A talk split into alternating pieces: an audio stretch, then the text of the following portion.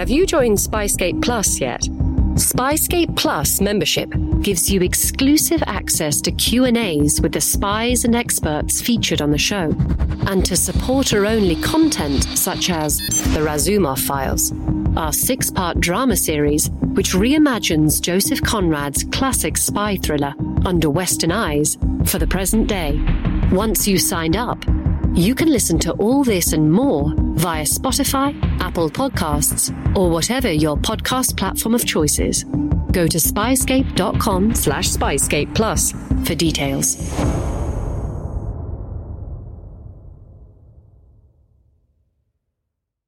Incoming transmission. Welcome. Welcome Welcome to True Spies. Week by week, mission by mission, you'll hear the true stories behind the world's greatest espionage operations. You'll meet the people who navigate this secret world. What do they know? What are their skills? And what would you do in their position? This is True Spies. I take great pride in knowing my little operation and a kid who had no training and was making this up as he went along really impacted Russia's ability to collect intelligence and run operations inside the United States. This is True Spies, episode 28 Burgers and Spies. In this episode of True Spies, we'll hear how one man bluffed his way through years of international espionage. My name is Naveed Jamali. I spent three years working undercover against the Russian military intelligence known as the GRU. This is the agency that has they've assassinated people. They're the ones responsible for the Skripal poisonings and for the latest round of poisonings. And I mean, they just have a really tough history. These are these are bad guys and they're tough. Today, Naveed is working his dream job. He's an intelligence officer with the US Navy. But this story starts when he was just your everyday civilian, finding himself in not so everyday moments. So I'm sitting in the car with Oleg, and Oleg's sifting through this database and he's looking at stuff and I'm showing him how it works and I'm saying, look, I can look up, you give me a weapon system and I can look up and see all the things that are, all the related sort of documents and you know, he could see he's really excited. He's like, wow, this is this is real. And we stop at one document, a random, totally random document. I'm showing him this document, like what it means, and we're kind of going through it. And he looks at me and he goes, Can you give me a copy? Can he? You didn't think we'd reveal that so soon, did you? Let's rewind a little. This true spy starts in a sleepy suburban town just outside New York City. This is where Naveed grew up. His mother is French, his father, Pakistani. I really felt a strong desire to prove my loyalty to this country. And uh, the best way that I thought I could do so was uh, by joining the military. And it was the Navy Intelligence Officer program that really called to Naveed. And I applied, and it, despite having a very strong application, I didn't get in. But Naveed wasn't going to give up the dream at the first hurdle. But I had this really wonderful recruiter. He sort of said, Look, Naveed, if this is something you really want to do, you may have to apply more than once. I mean, you should try again. The only thing is that your subsequent application has to show growth. So, next time around, Naveed has to prove that he's a better candidate for the job than he was the first time he applied. Luckily, he's got some family connections to draw upon. That's where this world of my parents' office and, and the Soviets and the Russians and, and my desire to become an intelligence officer all basically stepped into the same exact space, the same exact time.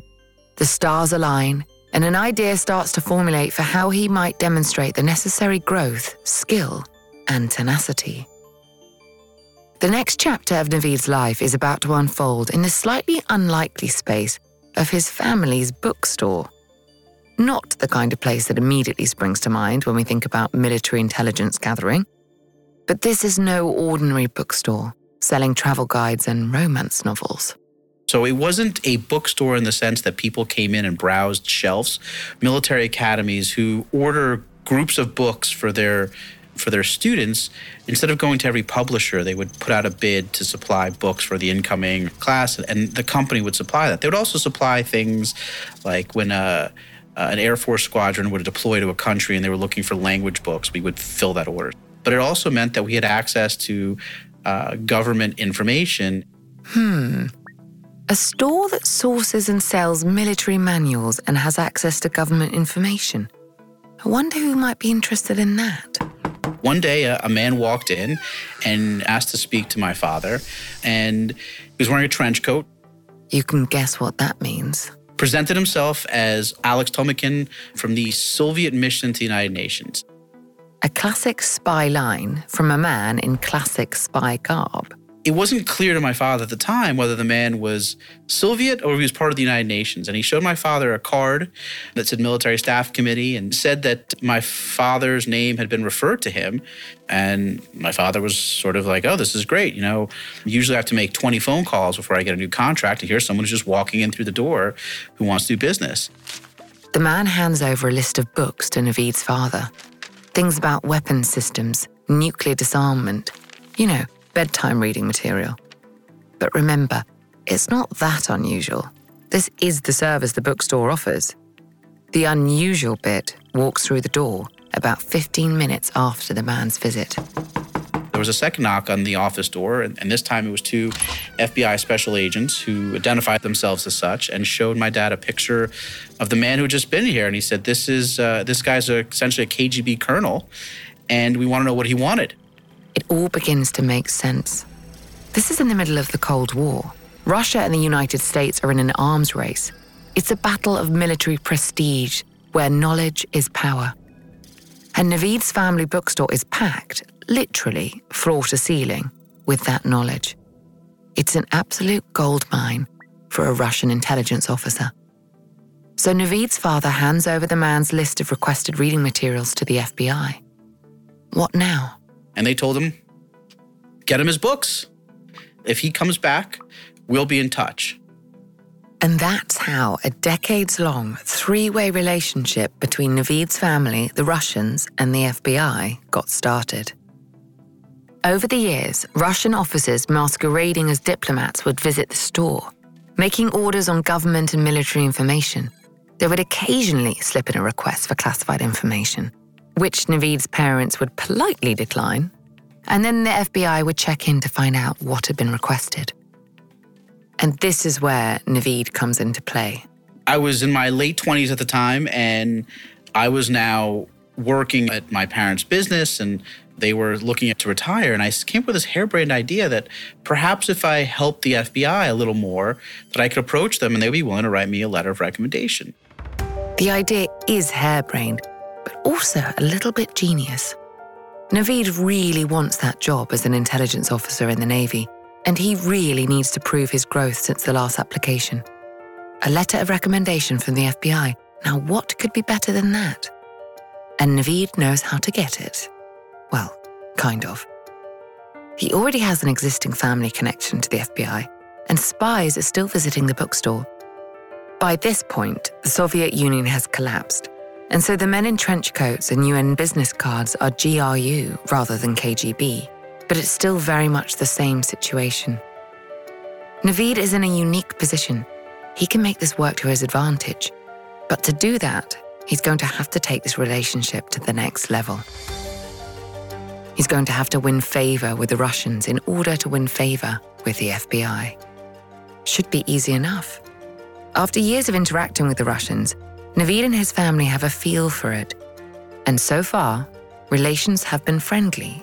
Some of these officers that came here were quite charming, quite polished, quite refined.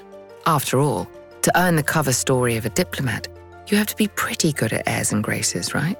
That was not my experience with Oleg Kulikov. Oh no? Let's get to know Oleg Kulikov. He's a Russian diplomat with the United Nations, but he's also on a secret mission to recruit American spies for Russia. He's new to the post and he's a little different to his predecessors. So the first time I met Oleg, he came into my parents' office and, you know, it was a bit of a letdown. He came in and he came to pick up his books and he was very brash and uh, we had a nice little seating area for people to wait while they were waiting. And we had this beautiful wall of, of all these books. And they were free samples that we would get from publishers. And he just sort of grunted at them. And he opened his bag and he took out this giant black garbage bag. And he would just literally, like with one arm, start sweeping some of these books into the garbage bag to take back. Well, I suppose that's one way to browse a bookstore. He was brilliant and very smart, very dedicated, but he was rough, unpolished. So, how are you going to win this guy over? He's obviously not dealing in the currency of charm.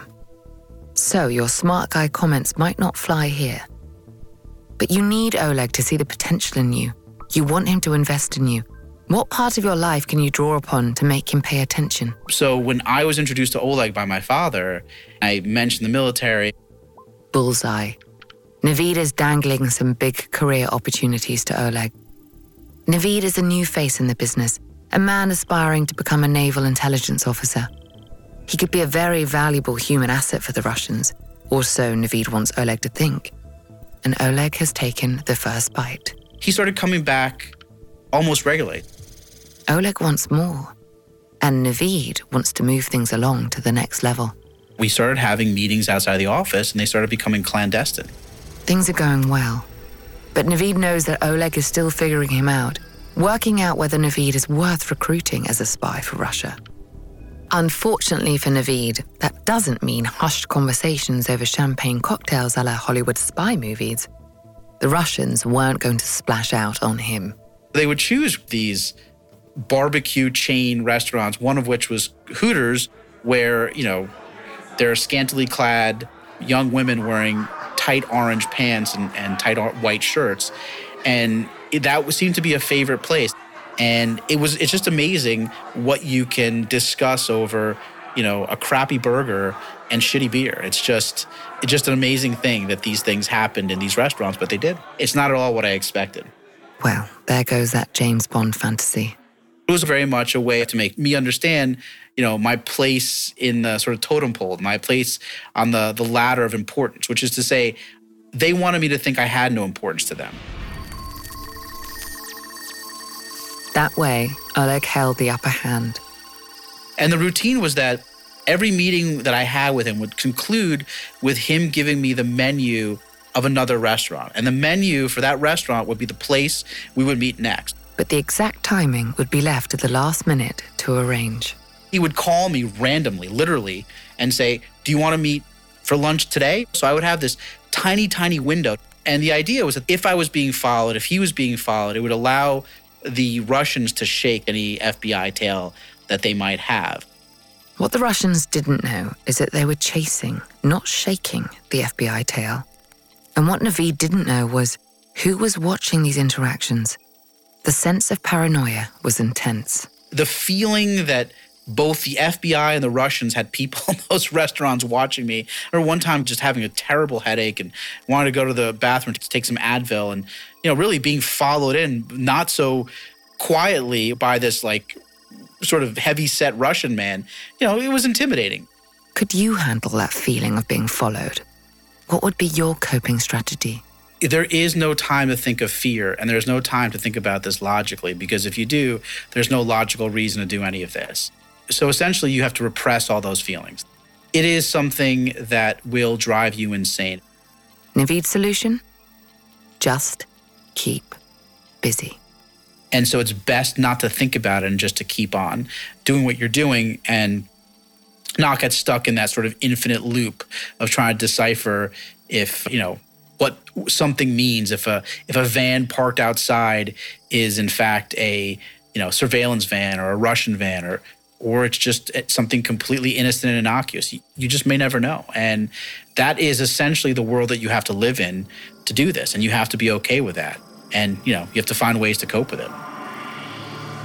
Naveed has to get comfortable not trusting anyone, while at the same time trying to win the trust of both Oleg and the FBI. He wants to show the FBI how useful he could be in damaging the Russian spy recruitment operation in New York, while convincing Oleg that he's willing to sell out his country to the Russians. But in order to make his story believable, Naveed needs a motivation, a character that Oleg will buy into? What kind of story would you spin? What kind of character would you create to make your intentions convincing? If you've been paying attention in your True Spies lessons, you might draw some inspiration from the acronym MICE. M for money, M. I for ideology, I. C for coercion, C. and E for ego. E. I quickly discounted coercion. Oleg, while every time I met with him, it was for sure an interrogation, no one was coercing me to do that. Ideology. Well, I- I'm not an ideologue, and it's not something I could speak to with Oleg. Money and ego were the only two left, and money made sense. I came up with this character that was based on me, but also based on a combination of characters in modern day movies at the time that would allow me to be sort of this young, money driven, arrogant, egotistical young kid. And honestly, it worked. And it's what the Russians expected. So once I built a character like that, the Russians were all in. But Naveed is no actor. He's received no training from the FBI on how to do this. He's completely winging it. How do you get into a role like this? I would get 24 hours notice from the Russians generally that I was going to meet with Oleg. So before that, I would sort of have this routine of watching James Bond, of course, with Daniel Craig. That's the the go-to. Michael Mann movies like Miami Vice, and you know, I would look at those movies and I would take characters and dialogue from that. I would take on the persona of some of these arrogant movie characters. And I don't know if the Russians are watching the same movies and expecting that American spies talk the same way. Maybe we're all watching the same movies and that's why it worked. But copying their dialogue and, and copying their personas and their caricatures, it just it clicked. It's exactly what they were looking for. They were looking for a Sonny Crockett from Miami Vice. And that's kind of who they found. But as for the FBI, how to win them over? So there's a saying, you know, in God we trust, all others we polygraph. And the FBI was no different. In other words, convincing the FBI was going to be a tough nut to crack. Naveed would be subject to the same kind of scrutiny and surveillance as an enemy spy. So they gave me this watch. It was this large sort of G-Shock watch. It was just huge. And you know, I would go in and it had uh, it had an encrypted device that it could record. It was a way for the FBI to verify what I was saying, and you know, I assumed that they wanted to make sure that I wasn't trying to cut a side deal with the Russians either. And you know, to me, it felt like I was wearing a giant like alarm clock on my neck. It was like, how could he not see this? And why wouldn't Oleg suspect him? Trust does not come easy in this game. and you really realize that you're you're essentially a proxy between these two massive organizations who view you as completely expendable. So, how to make himself valuable? Naveed needs to get into the fold of the Russian operation so that he can bring it down from the inside.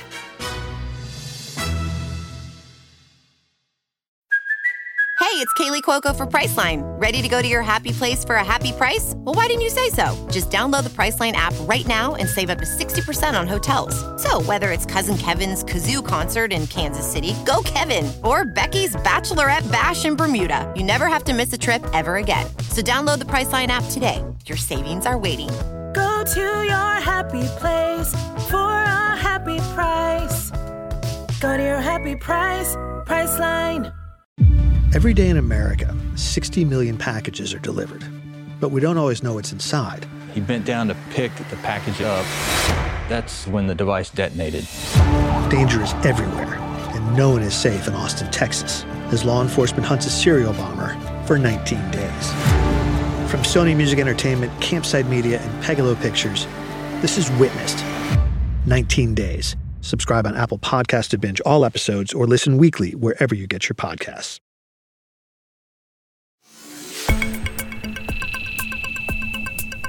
Oleg wasn't interested in what I could get him at the moment. I think it's important to understand that for the Russians, what they're looking to do is invest in the person. They saw me as this young man who was a trusted quantity because they'd known my parents. And then, of course, they're looking for someone who is going to be in a position that can be long term.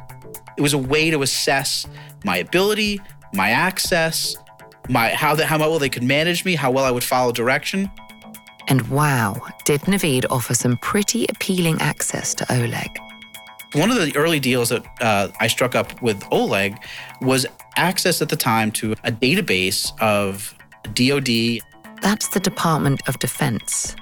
Uh huh, that's right. You can almost hear Oleg salivating. This stuff is gold. It was this system called DTIC, really high level research through our company we had access to. And what we had agreed on is dealing with the FBI was that I would go meet with Oleg and I would bring a laptop. We would meet in our car and I'd show him this system. These clandestine meetings in the car park are all about reeling Oleg in by getting Oleg to reel Naveed in.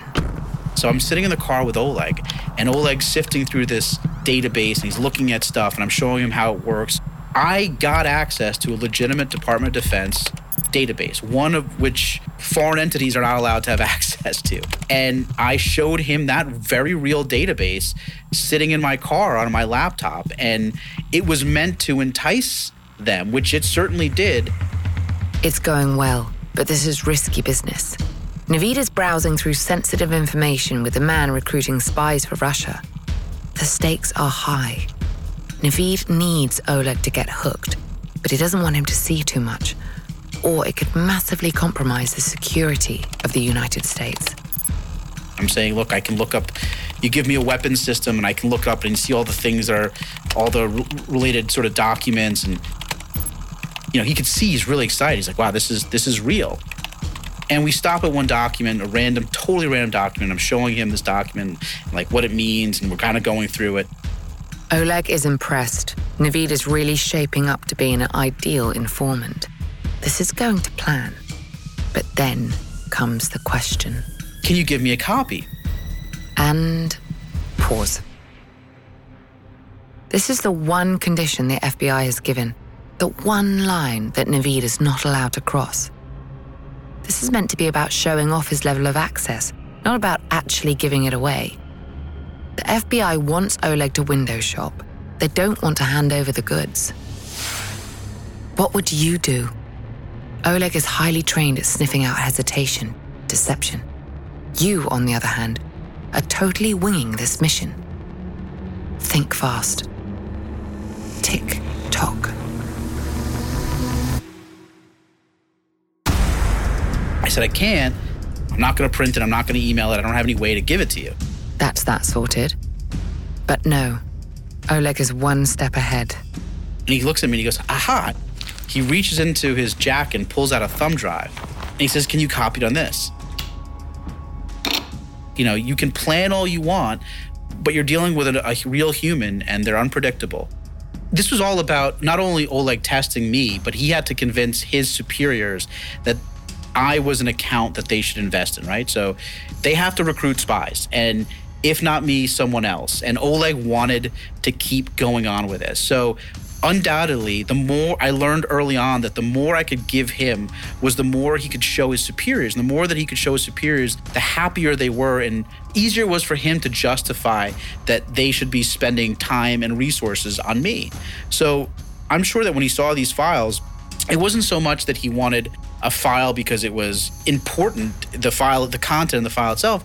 He just want, needed stuff to be able to show his superiors. Now i had three seconds to give him a response without sweating without showing any emotion without showing any consternation. And my gut instinct reverted back to what the fbi had always said to me the agents had always said to me he said how would you do this if you were a real spy? Because, after all, Naveed is not a real spy. He's working out how to be a double agent on the hoof. To Oleg, he needs to play the part of the American willing to sell out his country for money. To the FBI, he has to look good. He's still gunning for that letter of recommendation, remember? That means he has to play by their rules. He's also invested three years of his life into the investigation at this point. He really cares about it, and he really cares about his country. He doesn't want to jeopardize national security by giving the Russians too much information. Yeah, that that database was very much real. They were looking at real stuff, real, you know, reports and and high level studies done on, on US weapon systems. I mean, it's not something they should have even been looking at, let alone have a copy of a file from. This is about weighing up the options. What will do the least damage? Blowing his cover or handing over the file? Naveed looks at what Oleg's asked for. It's a document about linguistics. How sensitive can that be? And so that's what I did. Put the thumb drive in, copied it onto the thumb drive, gave him the thumb drive back, and all hell broke loose. Turns out spies trained on Hollywood movies are liable to make mistakes. The FBI immediately springs into action, trying to limit the damage. They had to alert all sorts of agencies that an unauthorized access to what particular document by a foreign government had happened. And they weren't only worried about the file handover. Of course, I'm sure the thumb drive was compromised afterwards. The FBI had a warrant to seize my laptop. They went through my laptop, you know, to see what was on the thumb drive. And even though Naveed was just trying his best, at a moment more stressful than most of us could imagine, he's not immune to the law. I learned later that the FBI was thinking about charging me with a crime. Naveed had, after all, handed over sensitive documents to a foreign government agent. He was a big deal. It could mean years of jail time if they decided to prosecute. Lucky for Naveed, that is not the course of action they chose. But that split second decision cost him a lot. And it, it actually led to the FBI wanting to pull back from this operation. They just realized that this was a risk that they just weren't willing to take anymore. That was a risk that was almost unforgivable. Combined with the fact that Oleg was leaving. That's right. The FBI had intel that Oleg was due to leave his post in New York and head back to Russia. There was no guarantee that Oleg's replacement would continue on with me. So the relationship with Naveed and the Russians was probably coming to an end anyway. And the FBI wanted it to end with a bang.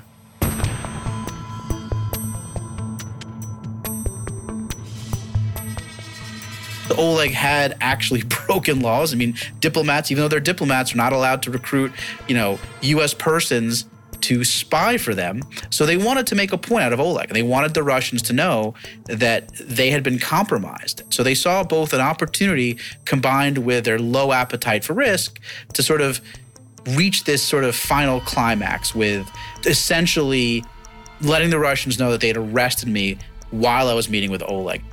While the FBI would like to make an example of Oleg, there are rules around what they can and can't do when it comes to dealing with diplomats, even if those diplomats are recruiting spies.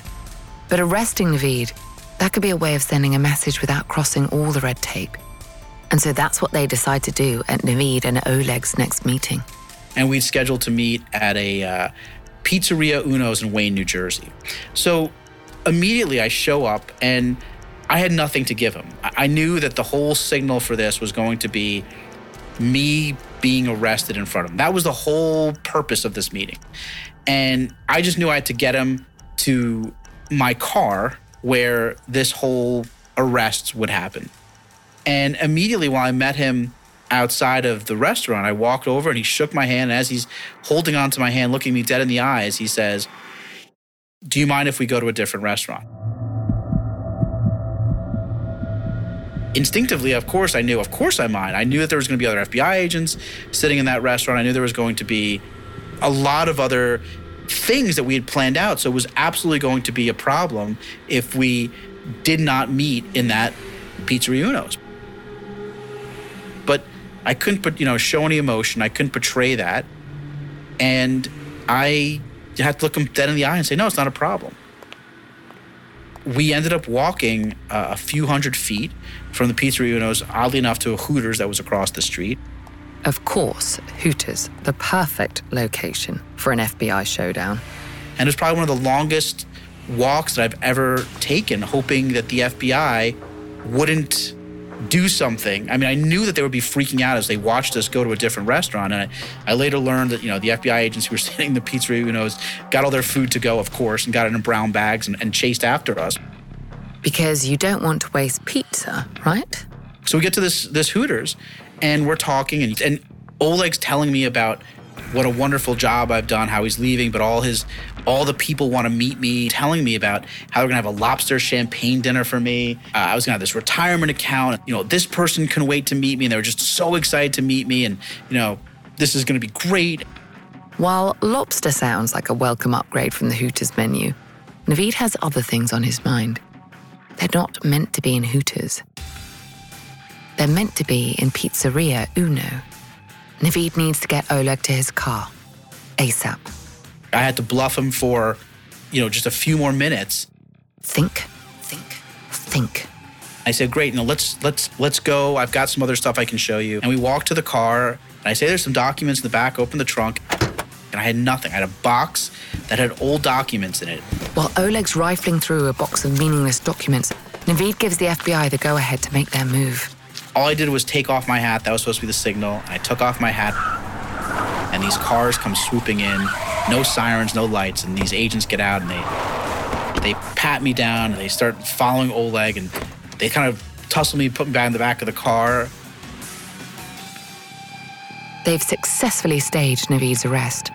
His three year relationship with Oleg, it's all over. We're driving off, and I'm watching him, you know, with his back towards towards me as he walks away, and I just remember that the entire time I was watching him, watching his reaction, and there was no reaction, and I think that's the the thing that's the most memorable is that you know he was stoic and a professional to the end but also again absolutely willing to sort of walk away from me in a in a moment's notice and not look back and not even think about this. A few seconds ago, he'd been just telling me how important I was and all these amazing, you know, dinners they were going to throw and all these celebrations they were going to throw in my honor and how important I was and all this other stuff. And then the next second, you know, nothing. He's willing to let me be swooped up and locked away for the rest of my life by the FBI. You know, that just is a reminder that you have you yourself as an individual have no value to either entity that the only value you have is as long as you're useful and it's a it's a pretty lonely job it's not a team sport you know there's a tremendous burden that lies on your shoulders and there's also a, a huge risk that you alone end up shouldering Oleg walks away without a backward glance.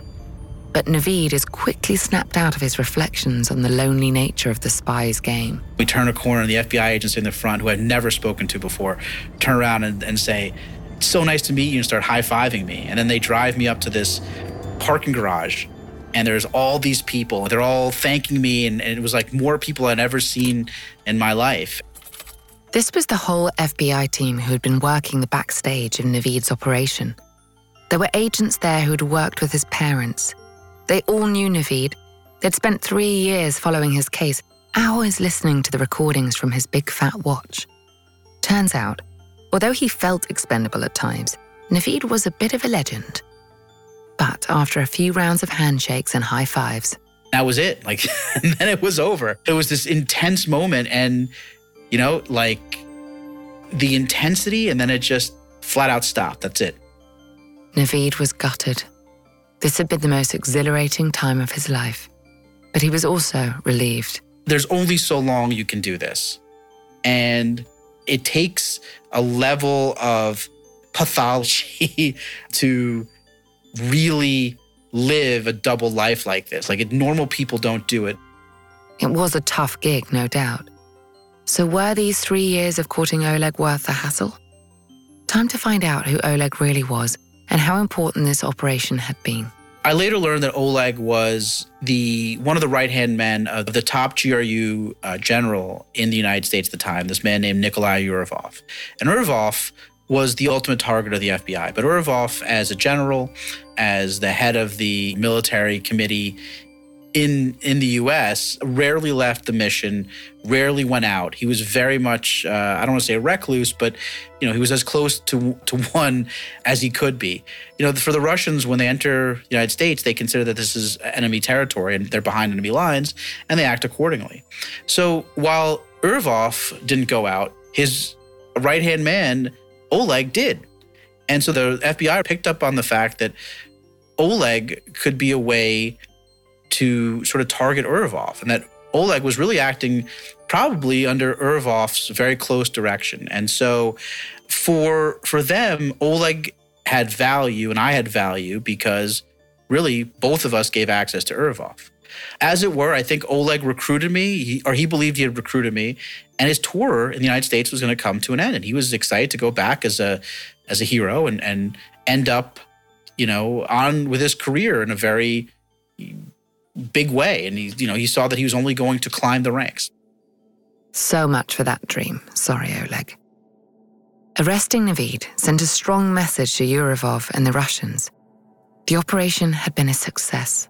You know, for a young kid with no training, working essentially by flying from the seat of his pants, I believe that this little operation had a huge impact on Russia's intelligence collection in the United States. On the day that I met Oleg and I was arrested in front of him, I know that the embassy, the Russian embassy in Washington, D.C., all the Russian military and intelligence folks were called back in. So this was a pretty big deal.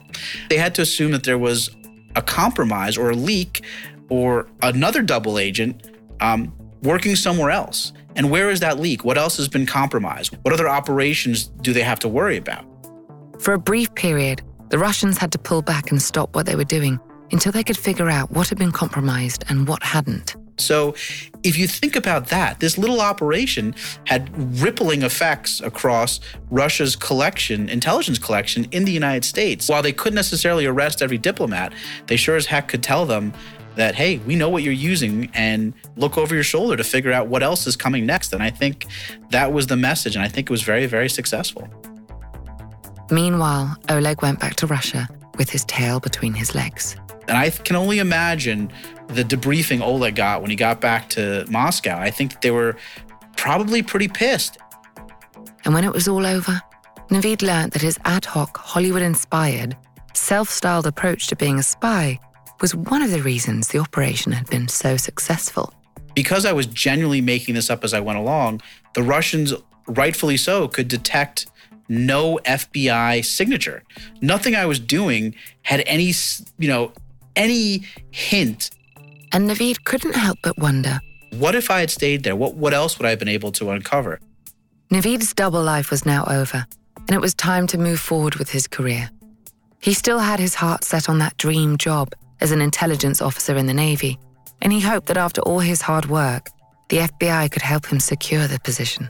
They did actually help with putting in a good word, and I did in fact receive that commission and you know get accepted into the program. It's now over a decade since the operation wound up, but it's something Naveed will never forget. You know, it is such a high to sort of go into this mental combat with someone like Oleg Kulikov. These are really skilled, worthy opponents, and to go in there and to be able to best them is a is a real thing that very few people ever get to do. And it's you know it's really like battling a one-on-one opponent. And you know i beat him and that was a hell of a drug. The logic part of my brain says yes i am glad it's over. The illogical id part of my brain says damn do i miss it? I mean it, it was a rush like no other. And in that moment where you're talking about stuff that could change the course of a no joke countries and it's all on you and you have to bring home a huge win. Otherwise, things could go really sideways. Not just sideways for a few people, but like, you know, you're charting the course of, you know, a country. I mean, that is a huge, huge responsibility. It's an awesome one. And, you know, I'm not to lie, like, there's just a real, real high for doing that. But it takes a toll on you. And it, and it frankly is, you know, a young person's game. I'm Vanessa Kirby. I'll be back next week for another liaison with True Spies. We all have valuable spy skills, and our experts are here to help you discover yours. Get an authentic assessment of your spy skills created by a former head of training at British Intelligence for free now at spyscape.com.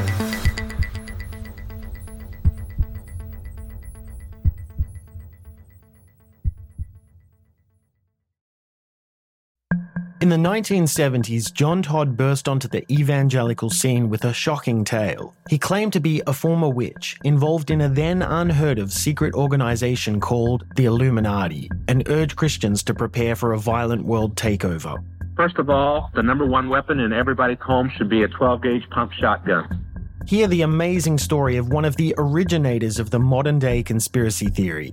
From Magnificent Noise and Sony Music Entertainment, this is Cover Up, the conspiracy tapes.